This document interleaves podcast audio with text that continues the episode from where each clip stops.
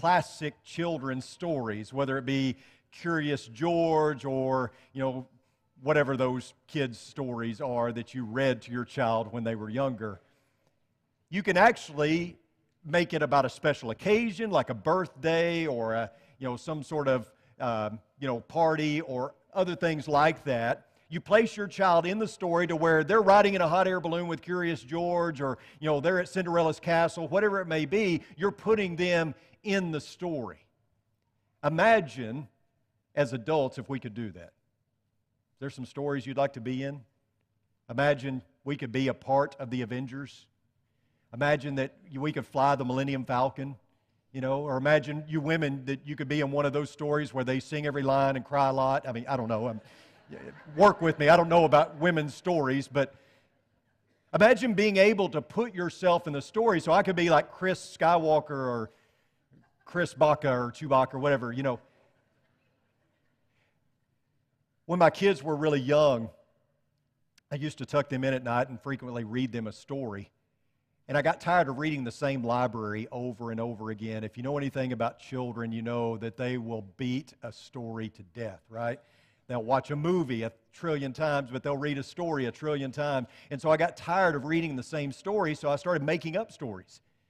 And sometimes I would put them in the story and I'd make it up about them, and it was really silly and funny, and they enjoyed it. And so the highlight of the day became bedtime, where dad got to tell stories.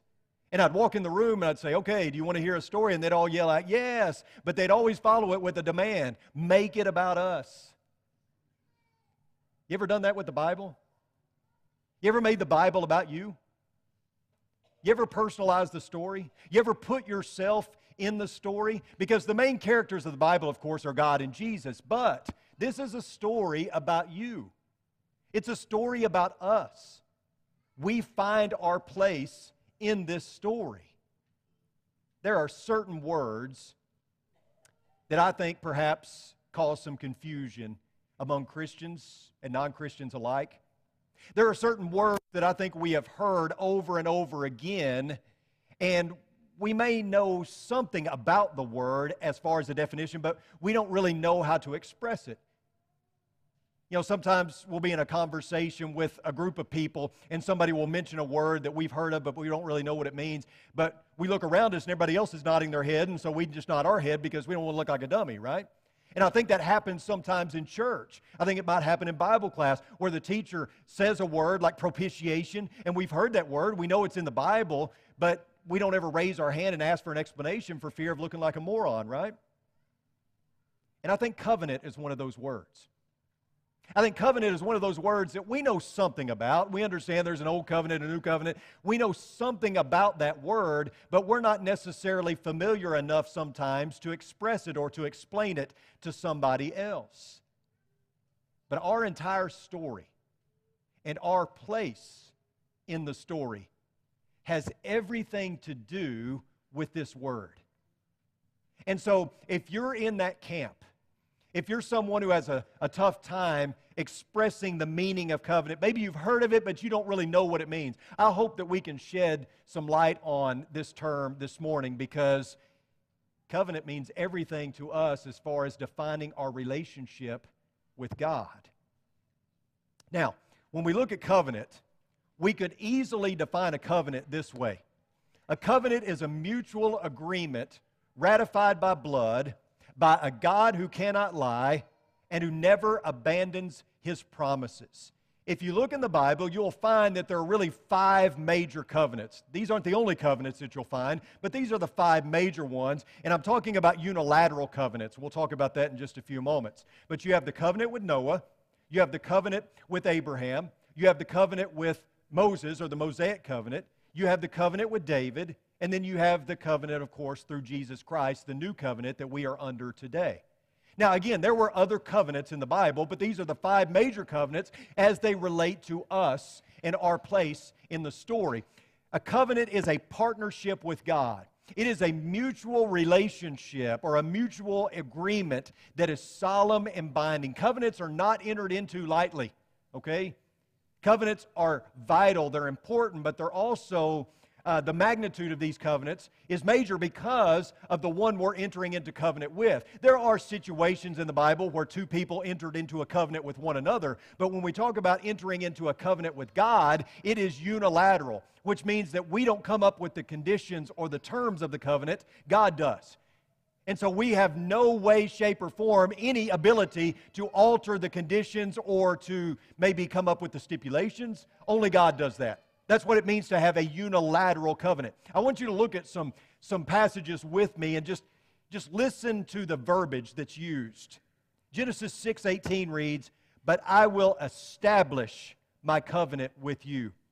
Genesis 17:2, God says to Abram, "That I may make my covenant between me and you." Deuteronomy 4:13 states, "And he declared to you his covenant." Hebrews 8 8 reads, Behold, the days are coming, declares the Lord, when I will establish a new covenant. Notice the verbs that are used. You have establish, you have declare, you have make, and, and effect. All of these signify one thing they signify authority. God is the one who makes covenant with his people. Man agrees to the terms of the covenant, but he doesn't institute the covenant. And since the covenant is unilateral, as I said a moment ago, man is under no uh, type of authority to make any sort of alteration or to come up with new stipulations or to not obey certain stipulations. No, it's unilateral, which means that God is the one in control. Man's only response should be complete obedience. However, you don't have to look through the Bible very long to know that man didn't always obey the covenant. You can look at Deuteronomy chapter 28 and you can see some promises that are listed there, a blessing for those that obeyed the covenant. You also see curses that will be incurred for the Israelites if they didn't obey the covenant. There were stipulations, there were terms and conditions. But here's the question that I've always thought about when I look at the covenant that God made with his people and the covenant he makes with us, even. You look at it and you say, why did he do it? Why did God do that? Surely he knew the consequences of entering into a partnership with broken, stubborn, selfish messy people. Surely he knew that there would be ramifications in doing that. Certainly he knew that we would not always be pleasing to him. But here's the thing about God and covenant God has always wanted a special relationship with his people. Always. He has wanted that. He has always wanted to partner with his people. You know, just a couple of months ago, we opened our new family center, this new addition next to us here. And that wasn't without a lot of work, uh, hard work, effort, and maybe even some frustration. Uh, you can talk to Tom about that sometime. Uh, there were a few frustrations, right, Tom? I mean, when we got the cabinets in and they were the wrong color, I mean, that was a frustrating process. And there were many other frustrations along the way. Some were major, some were rather minor, but, you know, Tom and the elders and others dealt with that frustration so that we have what we have today, which is a very functional, very nice building, one that's not over the top, but also very beautiful and, and allows us to do some things that we were unable to do before as far as spreading out, offering more classroom space, fellowship space, and that kind of thing. How did that happen? Because that didn't just happen by accident. You see, when it came to the building of this family center, we signed contracts with Collier Construction. We signed a contract with the architect. There were many contracts that were signed. There was a lot of effort put forth. There were many people working behind the scenes and ahead of the scenes, working to put this place together. And it wouldn't have happened without everyone being on the same page, reading from the same script. They consulted the specs, they consulted the architects and the blueprints to what we have today as this beautiful family center because everybody was working hard to come up with the picture that they had in mind. In the same way, God has chosen to partner with His people to accomplish a goal. In covenant, we work alongside God, and He has called us to be a part of His work in the world. And you know, a lot of times covenants are thought of as contracts. In fact, that is a part of the definition, but you got to understand it's very different than how we think of contracts. Because a covenant with God is not necessarily a contractual agreement the way we think of them. Yes, we signed a contract with Collier Construction. We signed a contract with the architects. But in our culture, contracts are signed, contracts are made a lot of times out of suspicion. You make a contract, really, if you're honest, to kind of protect your own self interest, right? You make a contract to, to make certain that your needs get met. Not so with a covenant. A covenant is a mutual agreement, as we talked about, but a covenant is more of a partnership with God in which we willingly let go of our self interest. We don't enter into it with suspicion. We know that God's will is going to be done and that His will is best, and so we consider it a privilege to join with Him in accomplishing His will in this world. And again, like I said a moment ago, if you know anything about the Bible, you know that God's people did not always follow through on the conditions of the covenant. And it led to some dark moments in their history. They refused to abide by the terms and conditions, and everything fell apart. And it didn't start with Moses, it started with Adam and Eve. Adam and Eve didn't obey instruction, and they were ousted from the Garden of Eden. And after Adam and Eve's sin, we see the results of the fall of man. And we see that God eventually even mourns or complains or groans, I guess we could say, the fact that He even made mankind to begin with. And so He is going to wipe out mankind. He is going to bring a worldwide flood and he is going to save Noah and his family and two of every kind of animal. And this is how he's going to repopulate the earth. But God makes a covenant with Noah, doesn't he? And part of that covenant was that he is to build a large vessel that will float out on the water, that will keep him and his family and two of every kind of animal safe. And God is going to begin the repopulation of the world with this family. But Noah his family. They leave the ark, and it doesn't take too long before we fall right back into this rebellion and this sin and this breaking of the covenant. And so you can look in like Genesis chapter 11 and especially in Genesis chapter 12, God calls a man by the name of Abram. And God makes a promise to Abram, who later becomes known as Abraham. And God tells him that he is going to make him a great nation that through him he is going to make a great nation, which would have been a very interesting proposition when you consider that Abram and his wife Sarai were unable to have children. They were old in age and infertile, and so their name was destined to die. And yet God speaks to them and says, I'm going to make a great nation out of you. And so Abram, his wife, his nephew Lot, they set out without a GPS, without a, a compass or anything of the sort. They encounter one obstacle after another. They, they, they go into places that they, that they don't really know where they're going. All they're doing is listening and trusting God that He is leading the way. And really, the only thing they have to trust is this promise that God has made with them, this covenant that He has made with them, that, that I'm going to make you great. That through your seed will be the salvation of the world, right? And so Abram has to trust. Now, we get to the Mosaic covenant. Abraham's family grows into the tribe of Israel, and Israel finds themselves in slavery in Egypt. And God speaks out of a burning bush to a man by the name of Moses and says, You're going to lead my people out of captivity.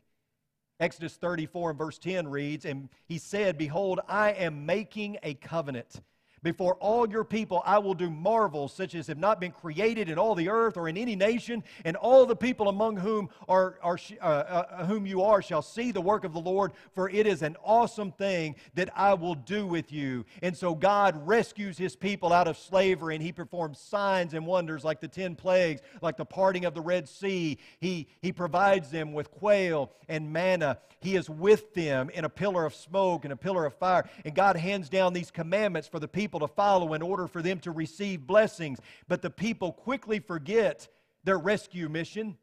They start griping and complaining. Even some of them said, we, We'd rather go back to Egypt. We'd, we were better off in slavery.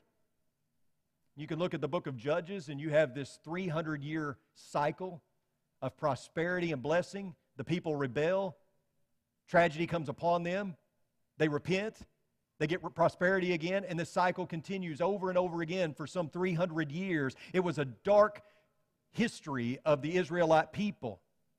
And it can all be attributed to what? To breaking God's covenant, right? Now, through it all, though, this is the beautiful thing, is that through it all, there is hope on the horizon. Jeremiah 31. Behold, the days are coming, declares the Lord, when I will make a new covenant with the house of Israel and the house of Judah, not like the covenant that I made with their fathers on the day when I took them by the hand to bring them out of the land of Egypt, my covenant that they broke, though I was their husband, declares the Lord. For this is the covenant that I will make with the house of Israel after those days, declares the Lord. I will put my law within them, and I will write it on their hearts, and I will be their God, and they shall be my people. Keep up with that, that phrase right there. I will be their God, and they shall be my people. And no longer shall each one teach his neighbor and each his brother, saying, Know the Lord, for they shall all know me. For the least of them to the greatest, declares the Lord. For I will forgive their iniquity, and I will remember their sin no more. What's interesting here is who is Jeremiah talking to? Who is he speaking to here? Well, he's speaking to the Israelites, right? But who's he talking about? Who is coming? Jesus, right? The Messiah is coming. And he's going to bring something better with him a new covenant. This is not really a lot of hope for the people living in the time of Jeremiah because they weren't going to live to see it. But what it does express to us is that God has a plan. He's always had a plan. He has a plan. Although God's people proved to be unfaithful time and time again, God was long suffering and He remained faithful to His part of the partnership. He didn't give up when the people demanded a king so that they could be like all the pagan nations around them. He gave them a king. And you know about the history of the kingship among the Israelite people. Some kings very few were good and the people prospered when they were on the throne, but there were many more kings that were corrupt. And when these corrupt kings were in power, the people suffered. And yet God used the kingship to bring about a better king, the best king, the perfect king, the king Jesus. And God promised these prophets, these people, that one day he would establish an even greater kingdom that wouldn't just be for the Israelite people, but would be for people like you and I, Gentiles. Everyone would be granted access. Luke 1 31 through 33. And behold, you will conceive in your womb and bear a son, and you shall call his name Jesus. He will be great and will be called the Son of the Most High, and the Lord God will give to him the throne of his father David and he will reign over the house of Jacob forever, and of his kingdom there will be no end. Before this new king would bring a new kingdom, we see God's people continuing in their immoral behavior, their idolatry. Go back, study the minor prophets, where we studied them earlier in the year, but that's where you see that the people are corrupt, they're living immorally, they're worshiping other gods. And yet, in the midst of all of this, God says there's hope on the horizon. There's punishment, there's judgment at the time, but there's also hope for a remnant. It will be better in the future. God still wants to partner with His people. He still wants to accomplish something with His people. It was a dark time in the life of God's chosen people, what we read about, especially through the minor prophets. But God is saying, I've got a plan. Something better is coming on the horizon a new kingdom and a new king. God is going to take a faithful remnant and set up a new kingdom. From the line of David, a new king will come and rule forevermore, and that kingdom is going to be expanded. And the promise that God made to Abraham is going to come to full fruition. And we are his children. We are that seed. We are heirs according to promise. The promise that was made to Abraham, we get to live it as Christians. People who had no hope. You know, Tim Bench was talking about in his class this morning about Nehemiah and about those who still want to keep the Sabbath and those who still want to, to live under the old law. Folks, we talk about are we to still keep the Sabbath today? No. Folks, you're not Jewish. And, and folks that want to say, well, you know, we should still follow the old law. No, you're not Jewish. You never were Jewish. Even if you lived in that time, you wouldn't be under the old law because you're not Jewish. But the beauty of it all is you don't have to be. Because today, all are granted access into the kingdom. Even Gentiles like you and I have been grafted in to where we all have access. And that is only possible because of a new king who came through the line of David and who is sitting on the throne and who grants us access. Israel's story is our story. We are God's chosen now. We are the ones who have been preserved. We are God's chosen people. Anyone who wants to have access into the kingdom does so by accepting the conditions and the terms of the new covenant, which is faith, repentance, confessing Jesus as Lord, and being immersed in the waters of baptism for the remission of your sins, and living faithfully. The king has come, the kingdom is here, and he is asking a question. Here's the question he's asking Will you partner with me? Will you partner with me? God came to this earth in the form of a man in order to be, uh, in order to be our faithful covenant partner. You can read through Hebrews chapter 8, starting in verse 6 sometime, and see this beautifully illustrated. But within that context, you see these, these words again I will be their God, and they will be my people. Through Jesus, God is restoring what was lost in the Garden of Eden. He is bringing people back into fellowship with Him. He is calling us to enter into covenant with Him. This is a renewed partnership with our Lord, and God wants us in fellowship with Him so badly that He sent His Son to die for it. What are we going to do about it? You see, the only way this could happen is for Jesus to die. Covenants are ratified by blood. We have no business being in the presence of a holy God, but thanks be to Jesus, our new King, we have that access. But here's the deal living faithfully means not repeating the mistakes of our past. Something that Paul talked about in 1 Corinthians chapter 10. People say, well, we don't even need to study the Old Testament nowadays because it has no bearing on our, our souls today. And that is absolutely, uh, nothing could be further from the truth. The Old Testament is there to educate us. What they did, what the Israelites did, and what they went through, their obedience and their disobedience is there to train us, to show us that God keeps his covenant promise. And we must as well. Here's something else. Partnering with God means that we do His work in the world. Going into covenant with God, agreeing to the stipulations of the covenant, and becoming a covenant partner with God is not a go to heaven for free card. No, it, it means you work with God. You work alongside Jesus. That's what the Great Commission is. It's all about the Great Command, the Great Commission. You know, you love the Lord your God with all your heart, soul, mind, and strength. You love your neighbor as yourself. That is, at its base, at its root, that is what Christianity is. But it's also about the Great Commission. We are the hands and feet and the mouthpiece of Jesus in the world, right? So you are not invited into covenant with God to sit and be a bump on a pew. You have work to do. Being in a covenant relationship with God is not even just about being baptized. It's not just about being saved. It's about serving. It's about working alongside with God. And again, he's asking the question Will you partner with me? Will you go all in with me in covenant? Some of you may remember this, but when Elvis Presley died, there were many people who came out of the woodworks to say that they were a love child of Elvis Presley. Remember that craze? I mean, people were going on talk shows and being interviewed as they claimed to be a love child of Elvis Presley. One headline in a tabloid even read, I am the child of Elvis Presley's ghost. It was ridiculous. I mean, it was pure lunacy.